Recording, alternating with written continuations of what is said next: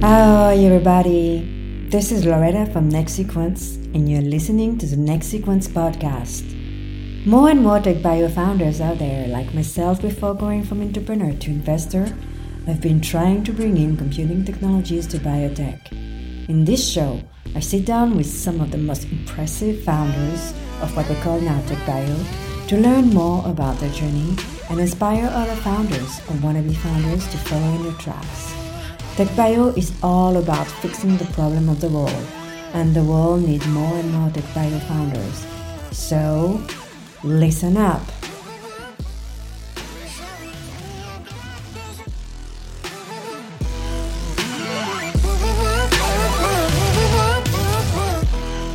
Hi guys, welcome to the new episode of the TechBio Founders podcast series by Next Sequence. And we are Happy to welcome Andrii Shekhirev, CEO from Enzymity today. Hi, Andrii. How are you doing? Hello, Loretta. Um, thank you for, for having me. Um, really excited to, um, to have this uh, conversation with you. Um, I'm all right, thank you. Um, was a bit sick um, from all the celebrations. I'm oh. physically ill uh, of the New Year celebrations, but now I'm uh, back on track yeah and, it's uh, the hangover from the holidays i guess. Yeah, um, yeah. well not literal one uh, at least. Uh, yeah, but uh, yeah big plans for 2023 so uh, there's no time to to to be ill yeah, no worries. I was uh, pretty much uh, going through that, you know, tapering off the uh, holiday mood and giving back to the uh, let's get going for 2023 uh, mood this week. So I totally get you on this. So let's get going with business then. So uh, you are the CEO of Enzymity. Uh, we will discuss a little bit more afterward about what is Enzymity and what is your core product. But um, I was digging a little bit about uh, your profile and I was really, really intrigued. So tell me a little bit more about you, what you've been studying, what you have worked in, and tell us how you went uh, from that to uh, becoming the CEO of Enzymity.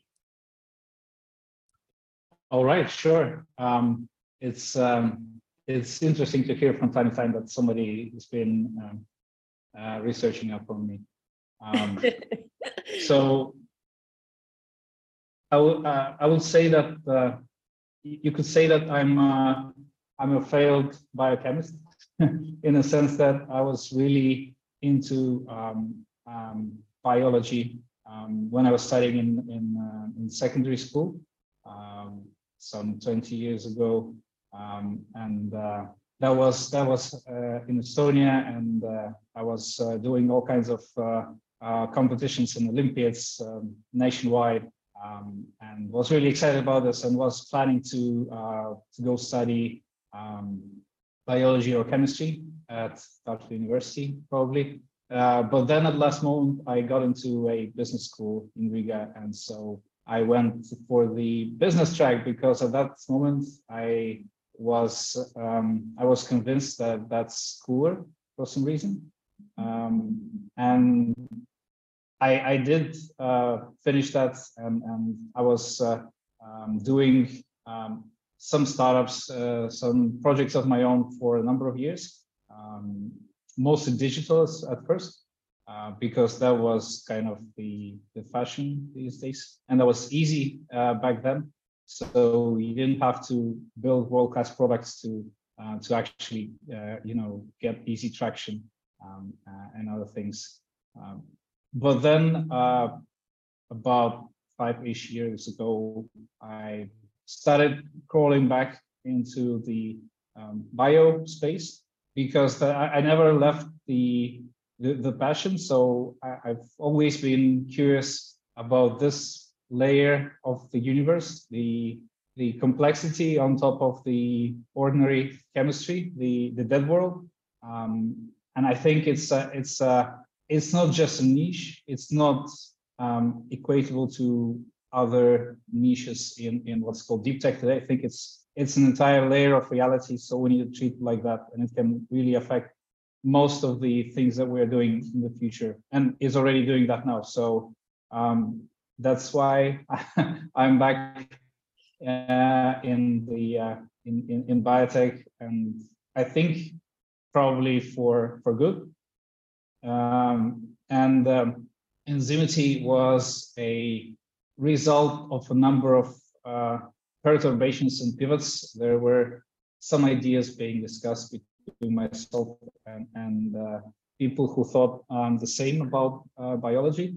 Um, we were thinking about uh, um, recombinant synthesis of, of, proteins for food, so kind of uh, uh, molecular farming. We're thinking about healthcare applications. Um, but it happened so that after a couple of changes, we settled on on the on a mission to um, help improve um, the circularity of the material economy and specifically plastics um, because that's one of the one of the acute problems that's not being talked about too much at least if you compare it with let's say with the climate change with the uh, with all the carbon things um, even with the uh, things like the hydrogen economy etc so we really think that that should change uh, and waste is has always been um, it, it, has never been glamorous so it's kind of uh, it's ew, it's it's it's not cool.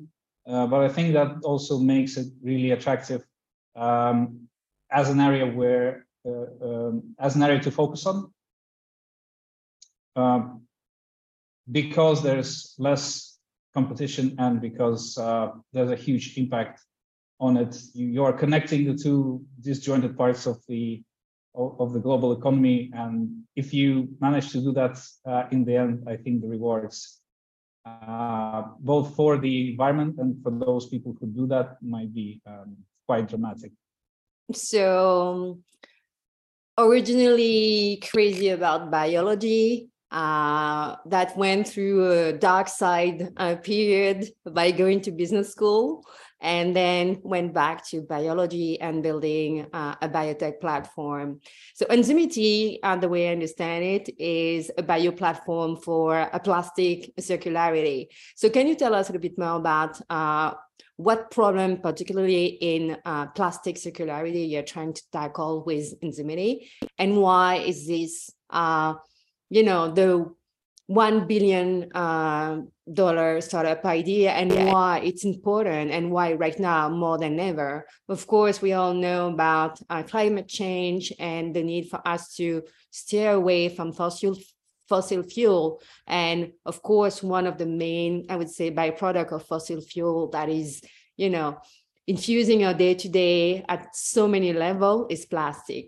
We have plastic mm-hmm. everywhere. Um, any food that we're wrapping right. most of the time is you know wrapped around with plastic every item most of the item that we are buying are actually either entirely plastic based or at least a certain amount of plastic in it so we even have it into our own blood whether we want yeah. it or not by the way so that's unfortunately true yeah and that's very invasive so solving a plastic and our dependence to plastic is very important. And so how do you do that? And what was the original idea with uh, Enzymity?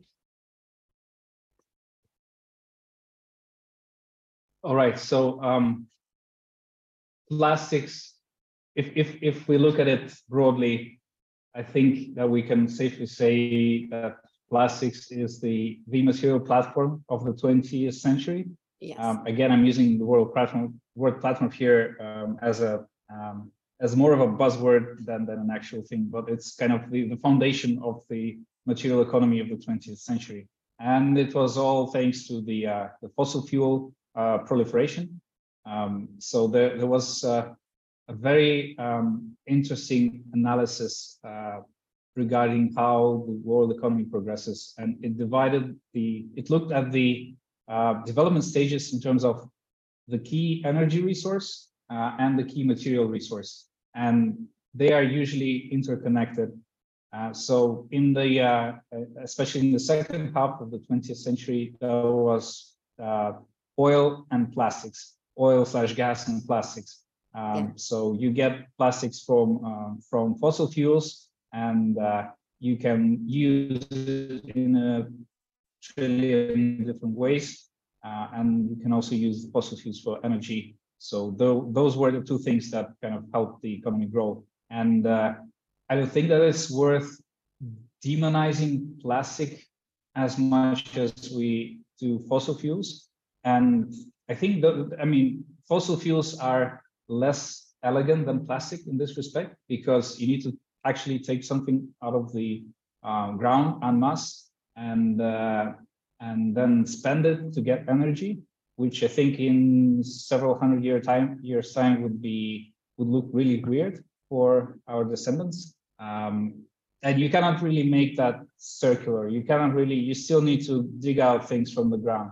And yes, I know that you still need to dig out, uh, you know, lithium and cobalt for the um, for the green economy, uh, but that's incomparable in terms of the the quantities and the impact um, and the atmospheric impact, especially plastics in that respect um, are, I think, more wonderful than um, than kind of demonic.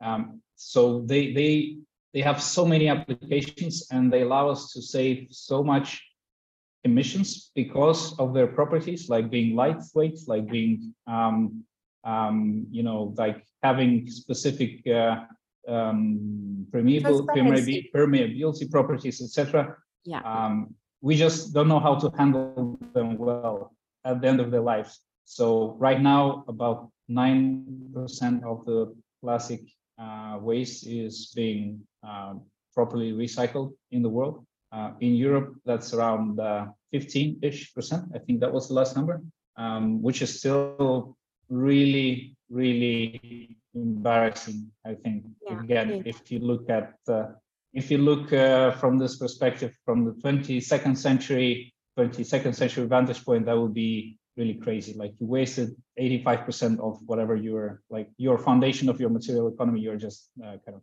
throwing it away or burning it, which is even worse, I think, um, because it goes straight into the atmosphere. Um, so our key, um, our core um, approach is that plastic is not bad per se. We just need to be able to handle it better. We just need to make it reusable, like uh, you know, like metals and other things that are easily um, returned into the, uh, the material economy. Uh, and there are a number of ways to do that. Um, so what we're doing is basically expanding um, the arsenal of ways, uh, how plastics um, can be made um, circular. Um, and of course, we don't have the, we don't wear the rosy glasses in the sense that thinking that our solution uh, or, you know, enzymatic recycling in general is going to be the um, pillar of the plastic recycling um, economy, but I think it has good chances to be one of the biggest types of recycling uh, going forward. Um, and I can explain why. So uh, before I do that, I just want to say that there still needs to be, like, we still need all of the pieces of the puzzle. We still need to reduce our plastic use. We need to uh, design products around plastic. We need to um, get better systems in place to collect, sort, uh, um, and dispose of plastic, of course. Uh, but given the the the, the sheer um, amount of plastic that's being produced, and given the pipe, so it's around 300 something million tons per year. That is a lot, and you cannot really fight that with just one weapon. So you need a number of measures to do that. And uh, no, no one thing is going to solve the plastic uh, crisis, which it is. It is a crisis, um, given the numbers, given the figures um, of the impact. Uh, but there is definitely um, a niche for technologies that allow converting uh, various types of plastic into the chemicals they are made from, and then enabling using those chemicals uh, to create uh, new plastic without involving fossil fuels. So you can call it the big niche is, is chemical recycling, so enzymatic recycling. I- consider it chemical recycling as well. It's just that the chemicals are uh, complex uh, organic molecules uh, instead of something simpler.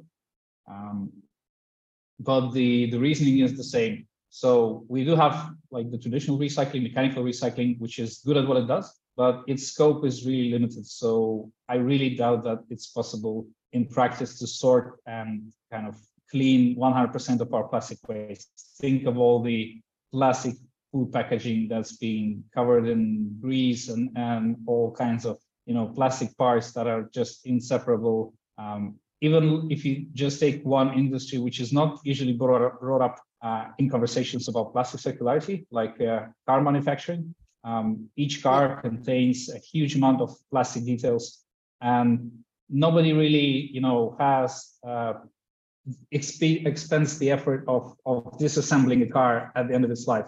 So what's usually being done is that the metal parts, the big parts like the, um, the, the, bulk of the car, that can be easily recovered and it's metallic, so you can just melt it down. Uh, but all the rest of the uh, parts, of which there are thousands, they are just kind of ground into uh, a powder, which is called car fluff, which is one of my favorite terms in circularity. Um, and that fluff contains like a dozen different types of plastic together with other materials. So you can't really do much with it apart from just burning it and, and making ash and maybe using it in asphalt, which is really a shame. So that's like the lowest possible value added application that you can you can think about, uh, apart from just like digging it into the ground, um, putting it into the ground. Um, so there needs to be a way to separate plastic from other types of things that we throw out. Um, including big things like cars. Imagine based on the number of cars there are in the world and, and cars that, that are kind of being dumped every year, how much of even just that plastic fluff ends up being either burned or dumped somewhere.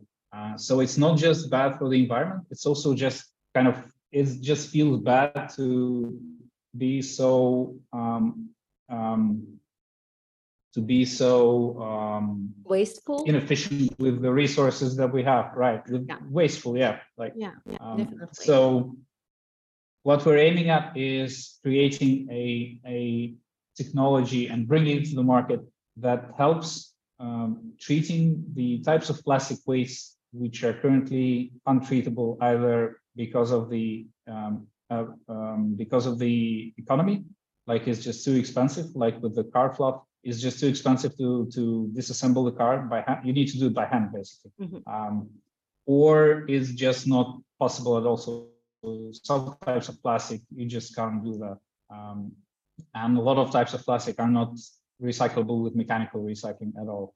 Um, so we think that uh, there's a huge gap in the market, and we are one of the um, teams that are trying to fill it. There are a number of awesome um, startups around the world uh, doing pretty much the same thing. Um, so the approach may vary. What we are focusing on is not one specific asset, meaning not one specific enzyme for targeting one type of plastic, um, but rather kind of taking a step back and uh, working on a set of tools and methods that would allow us to um, design quickly, design um, new enzyme iterations for a number of different plastic types, enabling uh, us to create a portfolio of enzymes for different types of plastic. So there are um, six, seven major types of plastic and then a lot of niche plastics. So until we have um, means to um, deal with most of them, um, chemical recycling will remain a niche, I think. But once we have the capability of separating out um, in a targeted way, just those types of plastic, I think there's going to be a proliferation of this technology, and and it, I I would expect it to become the major um, part of the plastic recycling market. Yeah, you said it right. I think you you you basically covered all of the main issue when it comes to recycling for plastic. Um, as a Montessorian, uh, I can tell you that getting away from plastic is something that is very hard to do when I had my son and I had to replace every little toy, plastic toys by just uh, wooden toys, I realized how much it was actually present in a day-to-day life for children, for example. And if you go beyond that and you look at everything that you're using on the day to day, everything is pretty much plastic. Now, the issue is plastic is so prevalent because um, of the different feature that it presents. As you said, it's light, uh, it's transparent. Uh, and I can tell you like trying to have transparent things that are not plastic, basically you're going to use glass, but then again, yeah. it's heavy. So having something that is light, transparent, and not heavy is not that easy to come by. And actually plastic is pretty much the only way to go more or less, and at least something yeah. that is available to you as a consumer. Now and, and really cheap. So I, I, really, I really sometimes I like to have this uh, weird mental exercise where I like to imagine uh, a medieval person uh, getting their hands on uh, some item from today, like a plastic thing, which is probably really cheap, like you know a plastic bottle, uh, which would be magic for them. That would be just amazing. It's uh, it weighs almost nothing. It's um, it doesn't let anything out or in. It's transparent, and uh, you can like you can also melt it down, so it's it's kind of it's uh, malleable. So it's just amazing, and you can amazing. do you can you know go on with those examples as long as you want. Yeah. So, so yeah, I think it's not the problem is not the plastic. The problem is is the way we handle it at the end yeah. of its life. And by saying that, I'm not saying that we don't need like um, organic based plastics or plastics that are biodegradable. We do need that as well. But until that thing scales to three or four hundred thousand million, sorry, tons per year, we need other solutions as well because I mean we only have that much space on the planet, and it's quickly being filled up with uh, with plastic waste. It's exactly that because over the last past 10 years of working in um, tech and uh, working with different startups, I've seen my share load of a biodegradable startup trying to tackle that problem. And I think one of the things that you said that really uh, strike me is uh, the operational costs, the uh, capability to actually produce and the capability capability to scale. Now, I think you're perfectly right in thinking and, and trying to approach this problem of circularity in a different way, where the idea is not to say, okay, we're going to produce a material that is basically going to replace the already existing plastic. We're just going to tackle one angle that we think is actually faulty, which is the end of the cycle. And actually, it's not a cycle. That's what you're saying. What you're saying is yeah, it's actually it's not a cycle. It's, it's just a line because you just go from um, extracting that oil and gas and then going through all the chemicals chemical process that is going to produce that new plastic but then again, with that new plastic, you just put it into manufacturing. The manufacturer is going to produce whatever product uh, it's actually expected from the consumer perspective. The consumer use it, but then again, with uh, the last, I would say, a couple of decades of us being used to throwing away anything instead of reusing or trying to repair, we end up with ton of, you know, waste out there. So the approach with Enzymity that I really like is the idea of saying, okay, this is a not loop. Let's try to make it a loop. Let's try to make it a loop by basically saying, okay, that plastic, we can take it. And instead of trying to recycle it in a mechanical way, we have now new tools, these bio tools that we can use. And we can actually use microorganism and have this microorganism produce this enzyme that are just going to kind of biodegrade, but not really biodegrade, but kind of attack this plastic to just return it back to its manufacturing settings. So basically, yeah. we're just like, plastic. yeah, we're just like restating the plastic um, polymers. We're resetting it to manufacturing level so that the same plastic can be used again and again. And that in itself was very beautiful because it's it was not a cycle and suddenly you're turning something that we call cycle the recycling cycle. We turn it into a real cycle because we are using what have been produced. It's not as if we had to dig things out again. So there is this virtual cycle that is actually very interesting. So with that in mind how did you kind of try to figure out the side of this market and how did you decide to then move on into turning that idea into a real product How did you build your team? How did you guys manage manage to move away from okay, we know this is what we need to do. Now let's do it. And how do you how do we do this? Um, that's uh, that's a big um, that's a big multifaceted question. Uh, before I go into details, um, one thing that I think is worth mentioning is that we're not really trying to compete with or take market share from mechanical recycling. So we think there should be more of it actually. Is right now is just a small percentage still of most of the plastic uh, handling. Um, the, the majority is being incineration and landfilling. So we are not competing with mechanical recycling. We want to create methods that allow us to recycle the rest of the waste, which is not mechanically recyclable. So we don't think that it's worth developing new technologies for things like, you know, clean sorted plastic bottles. It's it's really works really well with mechanical recycling. I've spoken with a number of people who uh, manage plastic recycling plants and it's just so efficient. You cannot really, um, you know, it's really difficult to, to think about how that could be um, pushed further. So we are working on kind of the rest of the, the, the dark plastic, so to speak. If, if you consider that like in, in the universe, uh, only a small percentage of the stuff is the, the, the matter that we consist of, which we can see, and the rest of is something else, is the dark matter and dark energy. So most of the plastic is waste is dark plastic. It just kind of we get rid of it and forget about it. So we don't want to forget about it. We want to turn it into something that can be um, used again, um, theoretically also um, unlimited number of times, because unlike mechanical recycling, this process doesn't really degrade the, the quality of the plastic uh, because it's a chemical decomposition and not mechanical. Um, so with that in mind, um, another thing worth mentioning is that this idea um, while being quite elegant, I think, has a lot of pitfalls. So there are a huge number of challenges um, ahead still for this market. Otherwise, I think everybody would be using enzymatic recycling already because it's just it makes a lot of sense in so many ways. Um, and the biggest challenge is, of course, efficiency and relatively the cost of the process. So it's either really expensive or really slow or both. Um, and that's exactly what we are working, what we're focusing on. We're, we're trying to solve the problem of kind of industrial scale the enzymatic um, process.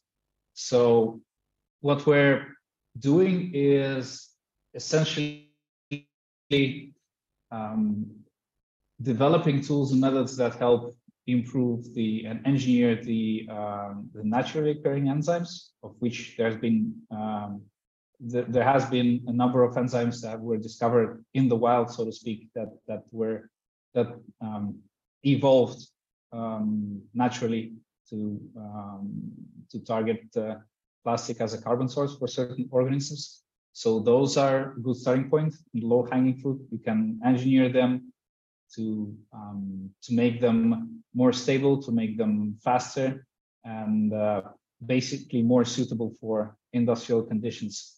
Um, the next, next step being uh, generating completely uh, novel enzymes, especially for tackling the, the types of plastic that traditionally have few or no research regarding um, that um, that process uh, you know, those processes, I mean, enzymatic recycling, um, or in, improving further on the ones that do. Um, so as a starting point, we we we were toying with uh, sort of quote unquote traditional ways of, of enzyme engineering, like uh, directed evolution, rational design, and um, we've seen some positive results. Um, but as time goes by, we're shifting more and more towards uh, computational methods. Firstly, because uh, we think that there, this is where most of the potential lies. Um, you can only do so much in the physical world when when it um, when it comes to huge um, uh, you know, combinatorial spaces of, of proteins, I think is just a necessity to do a lot of things in compute. And secondly, of course, because it's getting more and more advanced by the month. So this market, this kind of, this part is just exploding, not only in, in biotech, but anywhere. I think uh, it's not even worth mentioning all the all the cool stuff that has come up out of the AI labs uh, of the big corporations in the last couple of years. Um, so all of this and and compute is getting cheaper itself. So all of this makes makes it possible to do things even in small teams that that were not really even thinkable like five or ten years ago. Um, so when you also couple that with the fact that um, the, the, the, the, foundational biotech methods like uh, you know gene synthesis and, and related stuff are also still getting cheaper and cheaper and more accessible. Um, I think now is the the high time. Now is the best time to uh, to experiment in this space and to develop products that actually have um, impact. Uh, and that's uh, yeah, that's exactly that's exactly what we're doing. Yeah, the value and that was originally what totally seduced me. As you know, uh, our computing foundation is entirely dedicated to trying to bring uh, cloud AI, quantum computing to synthetic biology. And so when I was scouting for startups, definitely uh, founding Enzymity was really uh, the highlight of my day, definitely. I, re I remember again uh, when I found you guys, I was like, okay, this is exactly, these guys understand where I'm going. And it's all about bringing technology as a way to move forward the R&D cycle much, much faster than it is. Uh, because at the end of the day, uh, what I see within Enzymity is the positioning where um, you got this idea where you say, okay, we have an issue with the plastic and we're going to use uh, enzyme actually to degrade it because instead of a linear um, a, a, linear approach, we really want to bring that uh, loop uh, back phase where plastic can be reused again. So how do we do that? We're going to use enzyme.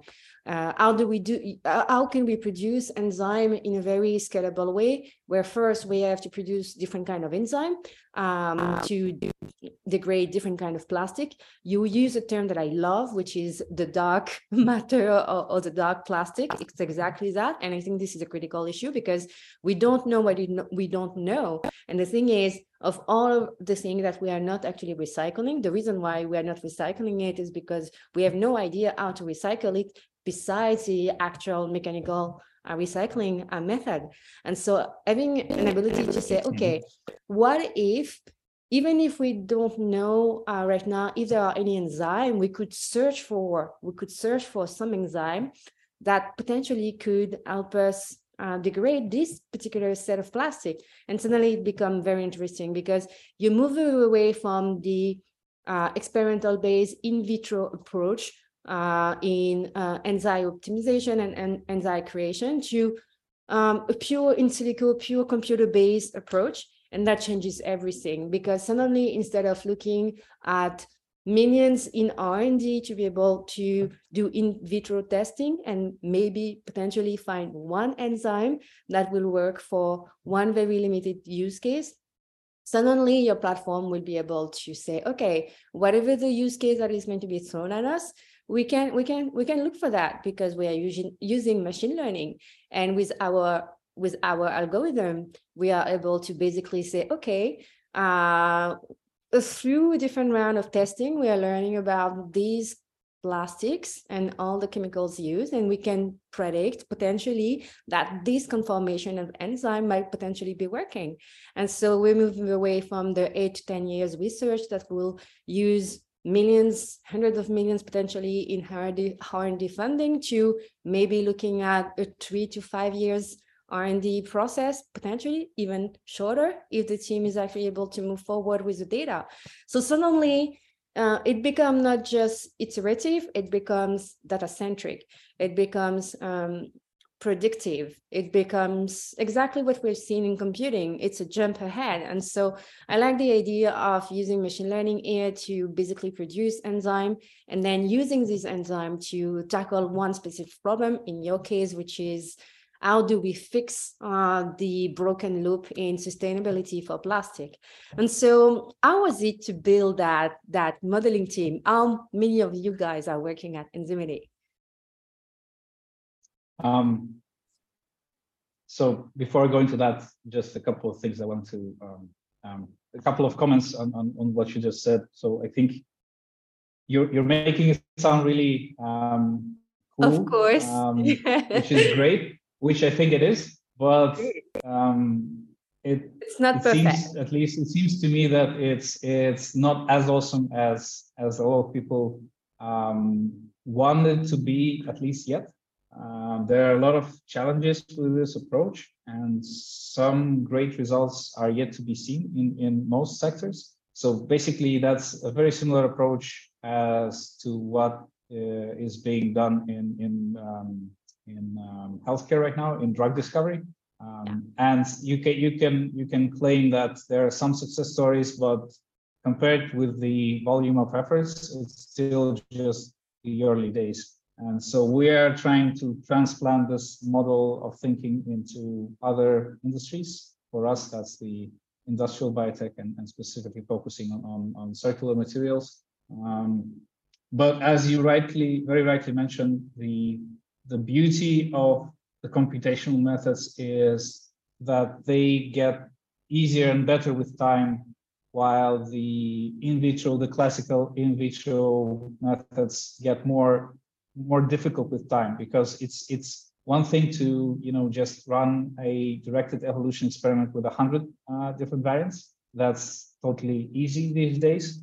But you know when you have a specific enzyme and you explore all the kind of those little patches of, of variants around the active site, you are basically collecting all the low hanging fruits, and then you need to go further, and suddenly your um, space of possibilities starts expanding um, at a huge tempo, and it becomes really difficult to move forward. Whereas uh, in in uh, in the in silico methods, the more data you collect, the easier it actually gets for you to move forward because you are improving your models and you are mapping this this landscape better. So uh, I think, yeah, I, I will totally like subscribe of, uh, under everything that you've said.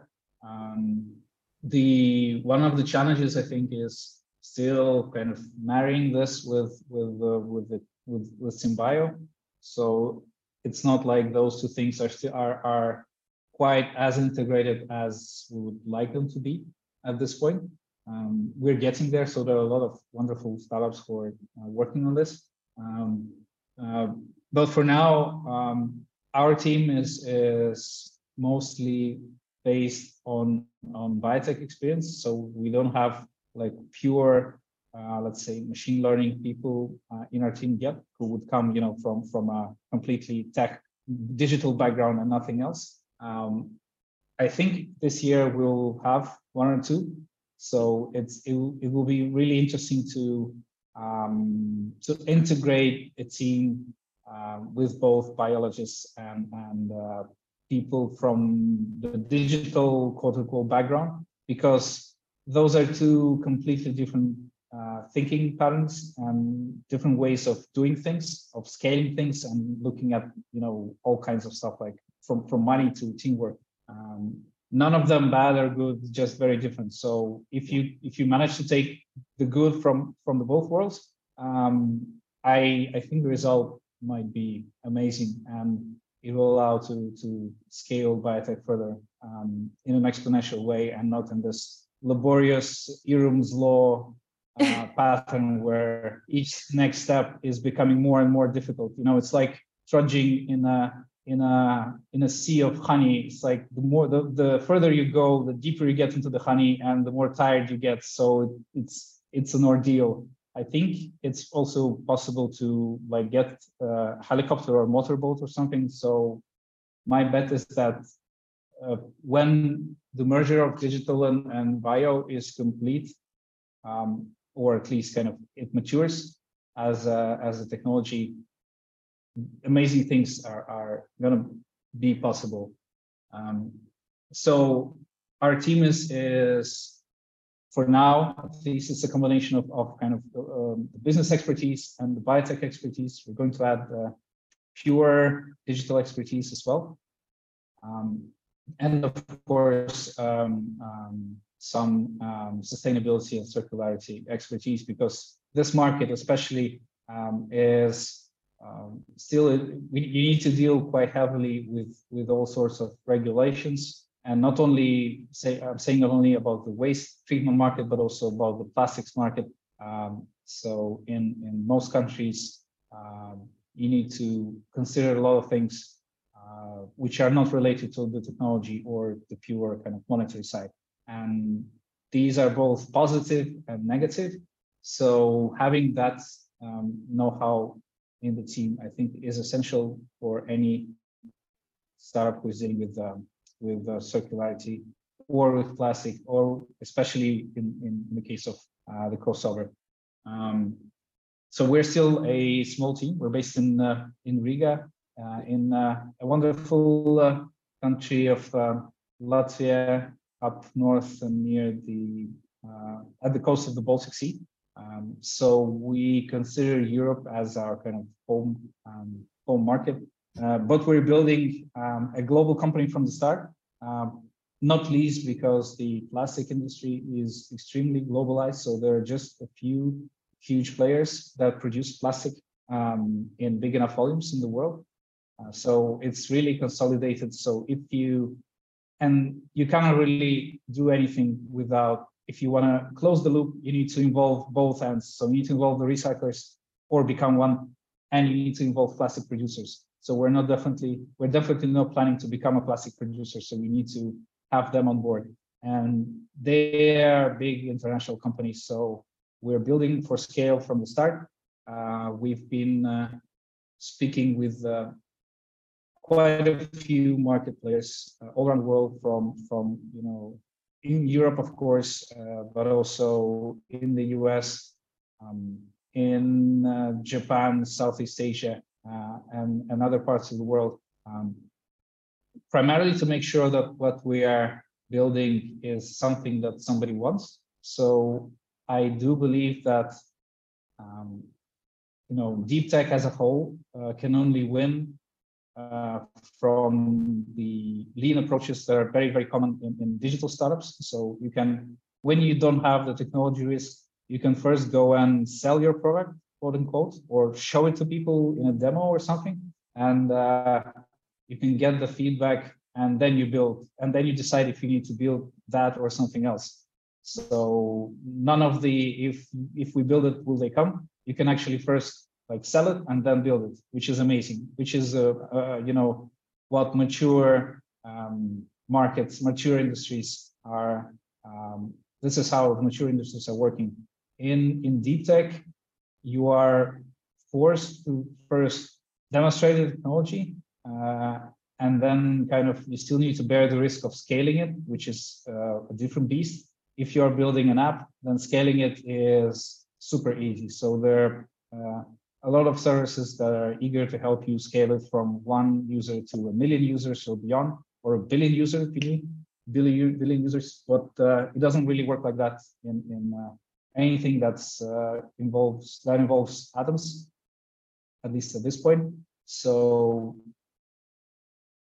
I think it still pays to to interact and try to interface with the industry as much as possible, as early as possible, being honest about the state of your technology, but also looking at the reaction and gathering feedback.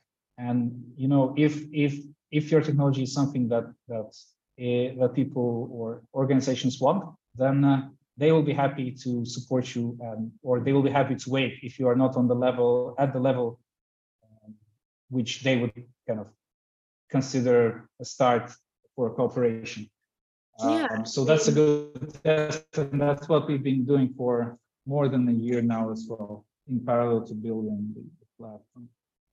I think I think you have the right approach. Uh, I, I I like because you're being very humble. Uh, true, uh, you don't have yet the uh, fully computerized uh, ideal, you know, algorithm algorithm uh, that is going to crush and, and produce enzyme at will um, based on the different plastic that will present to it. But uh, so far, as you mentioned, uh, you guys uh, very quickly, uh, based on this, um, I would say, computer-oriented, data-oriented approach, managed to uh, identify a couple of enzymes already. Among them, you have PET, for example, or PU or celluloses. Celluloses in itself, uh, more than maybe PET or PU, which might not uh, be speaking very quickly or easily to the general public. It's something that everyone has more or less heard about, uh, and celluloses is everywhere, everywhere. So it's it's kind of uh, even with these three different enzyme already, I would tend to say and tend to think that it's already a huge market out there that your company could actually address, and you already have enough capabilities in terms of okay, this is the market that it represents, and we're trying to to solve um, the issue for this market, even with one enzyme. Typically, PET enzyme uh, enzymatic recycling for PET uh, and uh, using PET actually is representing a market of 20, 27 billion. So it's not nothing. Uh, um, and again, I understand uh, you're being very humble because there's still a lot of. Oh, that's a lot of something. Yeah. But that's a lot of something. That was actually my point. That's a lot of something already. And what was very surprising to me, you mentioned, um, yeah, you're already in discussion with different type of partners and it was very funny to see actually coming into um, uh, the play. Of course, uh, as you said, uh, chemical uh, producer, and because you said it perfectly, we're not trying to be a chemical producer ourselves. So we need to work in partnership with them. And among them, you have BASF. Um, and so, yeah, they, they are huge. They're actually the first one out there. There are others, and you guys are actually getting in touch. But I think that what really like kind of you know like really managed to grab my attention was the fact that you had also like um customer uh, oriented firm like fashion industry players such as H&M or even cosmetic product um, players like L'Oreal, you know, coming in into the play and interested. And if you really think about it, it, it it, points back to what you were saying earlier about plastic. We don't realize it, but actually the usage of plastic is everywhere. So when we're thinking about plastic, most of the time we're thinking about uh, the actual um, food industry, the wrapping, packaging, everything that we're buying. We're not thinking so much about clothing. We're not so much thinking about all the different area where potentially plastic is actually used in a, as a secondary element that we're not even seeing. And so that for me was kind of okay, uh, you guys have already identified three ma major enzymes. You can use it already.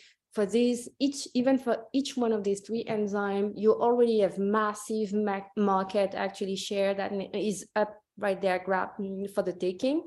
And so uh, that without even adding on the pure ML computer, you know, uh, predictive modeling part of, of the product. And I thought, uh, okay, that's for me, it's a very compelling uh, value proposition because you could already say, okay, these guys just need to get going. But as soon as you're going to be started to actually operate this with the data, as you were saying, the the the ability to create and address more um, create more enzyme and address more different kind of plastic it's massive. So i think this is the reason why so many of us now uh investors are actually very looking at you very intently and that's the reason why i think also that you were featured on slush. So tell us a little bit more about going to slush 2022 very interesting because Slush is by far one of the biggest event, most important tech event in Europe. It's a very nice one because, we have Web Summit in the south near uh, Portugal, but Slush being uh, in the north in the Baltics, it's totally different because it gives life, it gives light, it brings uh, the eyeball of everyone in the region on what's happening in this area. And being an investor based in France, but investing globally, I can say that that's not something that you do naturally. So how was Slush? How was your experience and what did it bring to you so far? Um, so I think I'm gonna follow my already established pattern and, and say a couple of words, comment a couple of things before um, going on about Slush.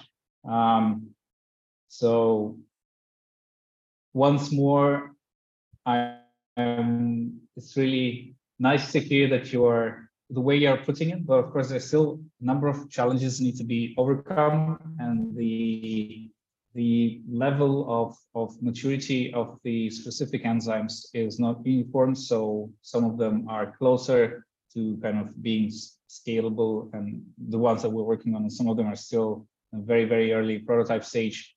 So we are working on, a, on a several ones at the same time, just to make sure that uh, this is transferable to other things. And cellulose that you mentioned is really a, a sort of a wild card there. So it's not a it's not the plastic, right? So it's a natural polymer Yeah. uh, that is one of the main parts of wood.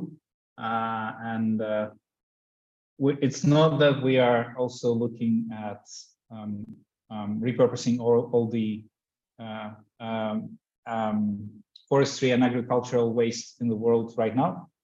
But this is something that we keep in mind uh, as we work on the plastic enzymes. Um, there's plastic is not the only material that that needs to be made more circular and even things that are considered kind of much more much closer to nature quote unquote. Yeah you know fruits and vegetables they still leave behind huge amounts of waste that, that usually gets just incinerated because you can't really dump it anywhere. There's just too much of it. You need to burn it. And it's still even if you discount the fact that it's uh, kind of again being really just wasteful with the resources that you have, it also contributes a lot to the uh, to the emissions profile um, of humanity, so to speak. Um, so we are targeting plastics, but we are also thinking beyond that. Um, there are a number of other materials that could be um, made more circular using enzymes. So in the future, wow, that's a bad phrase.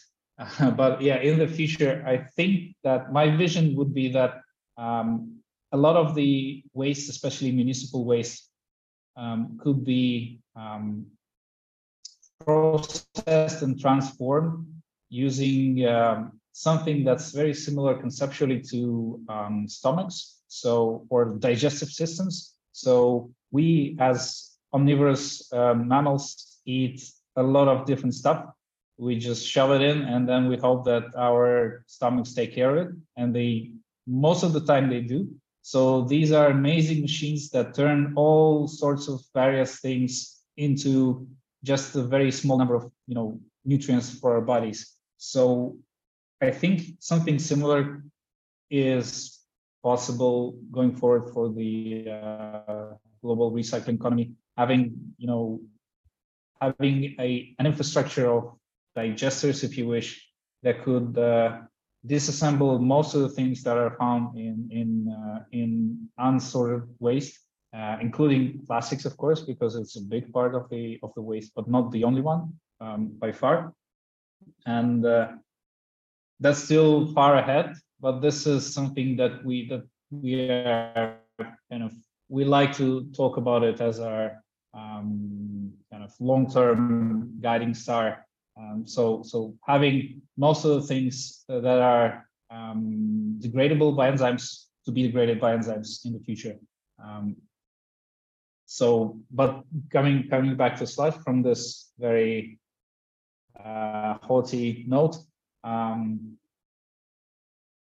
so the last year was the was our second time at Slush.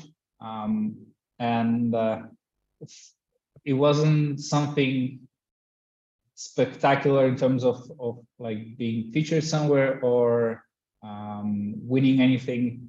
Uh, so usually the, the startup pitch competitions that, that um, occur on tech conferences are won by, uh, you know, apps which have huge traction one year after being founded. So it's for deep tech startups is is changing slowly, but um, at least I haven't seen a single deep tech startup winning such competition yet. So I think it's just impossible to to compete Oh, no, no. on the same terms.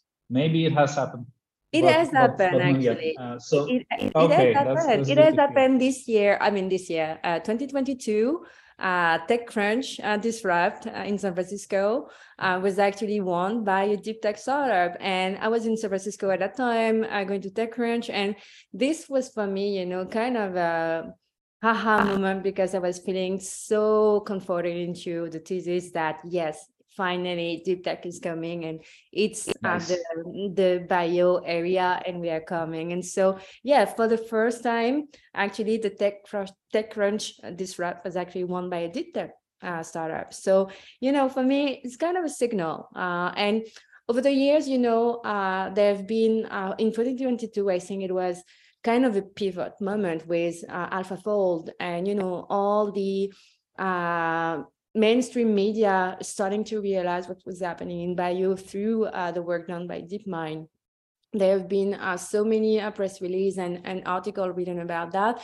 It is brought to light, uh, I think, in a certain way to the general public that we were getting closer, and it was uh, to to being able to almost um, have machine learning being able to design proteins and have predictive model of proteins. Of course, I mean, the field of protein design itself, it's so complex. You have so many elements and, and itself, the structure of the protein itself, it's not so much knowing about the gene. That is something that we have done like a couple of years ago that is past. It's not about the gene, it's about the conformation. So working on this and trying to see big tech companies uh, tackling this kind of issue and then uh, successfully demonstrating, um, you know, significant uh, uh successes.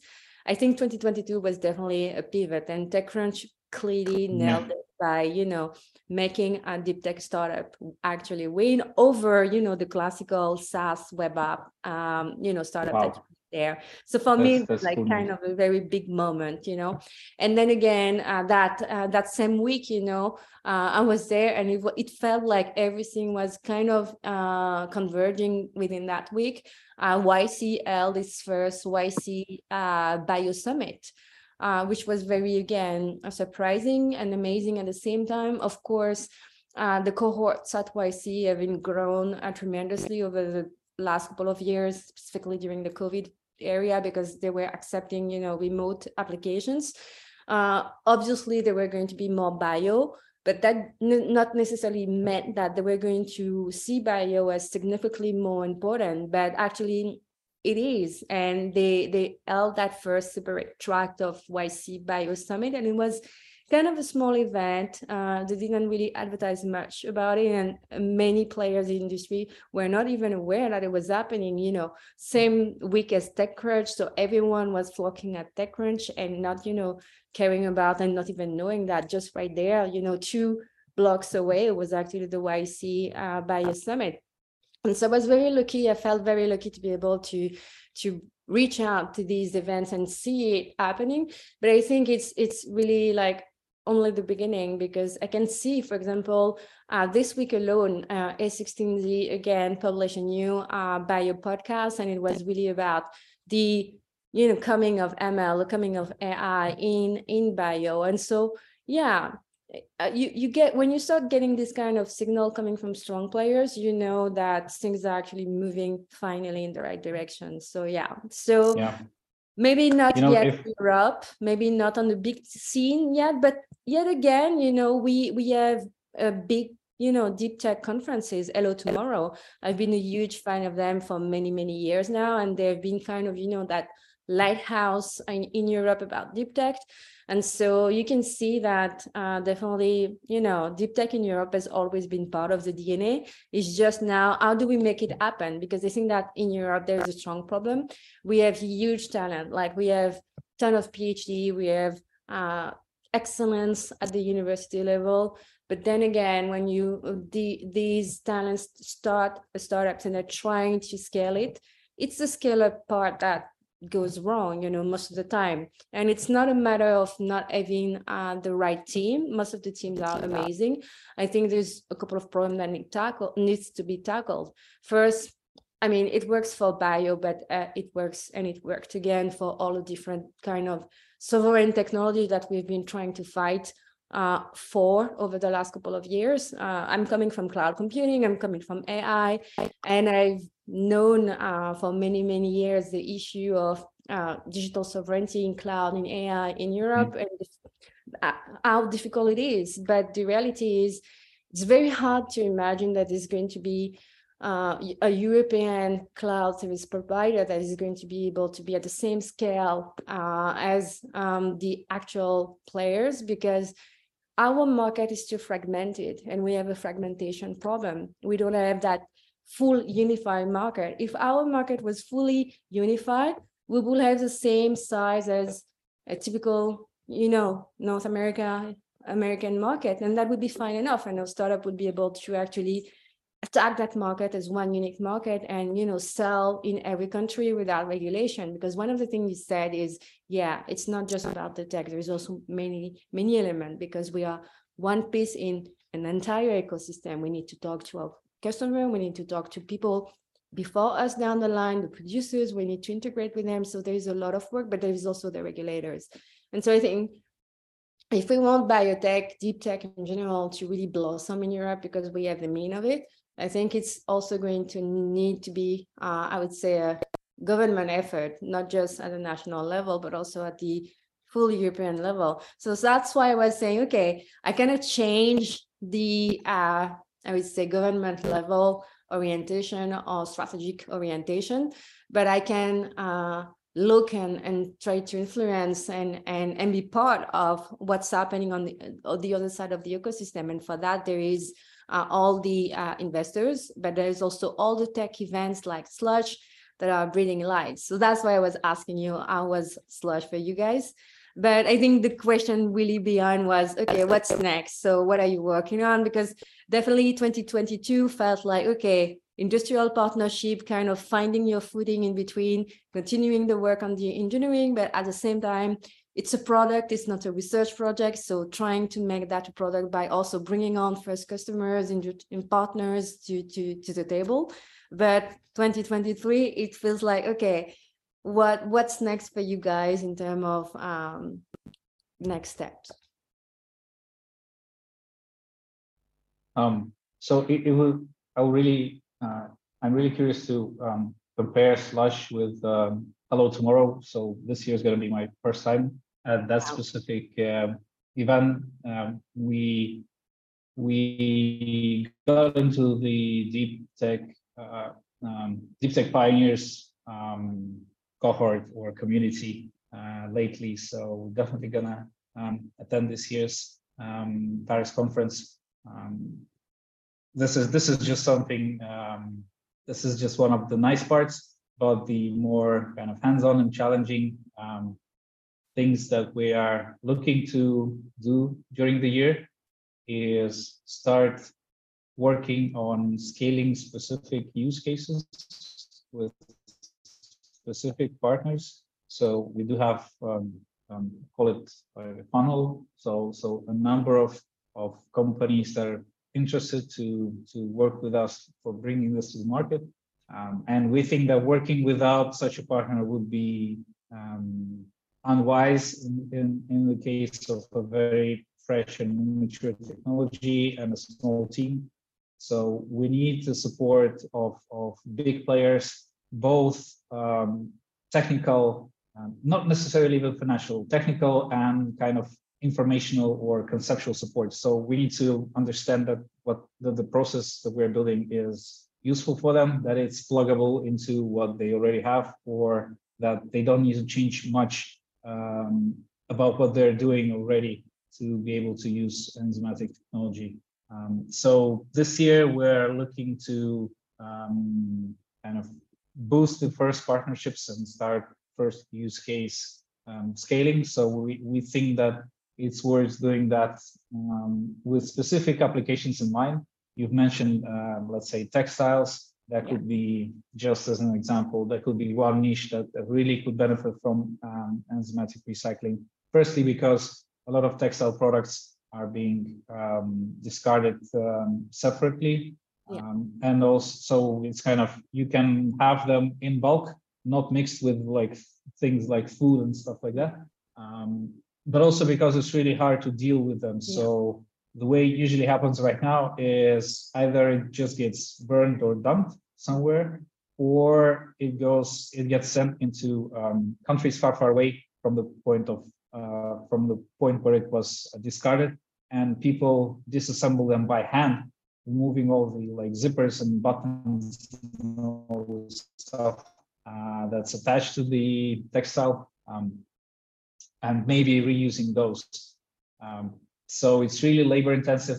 It's not efficient, and it involves a lot of logistics so that is potentially a very um, interesting application area um, for enzymatic recycling. So that is one of our main focal points. Um, I've also mentioned automotive. So we've we've seen a lot of interest from from car manufacturers um, around the world uh, in terms of being able to um, at least extract certain types of plastics from the from these those ground cars, the car fluff so there are a number of those niches where we think enzymatic recycling of plastic makes the most sense.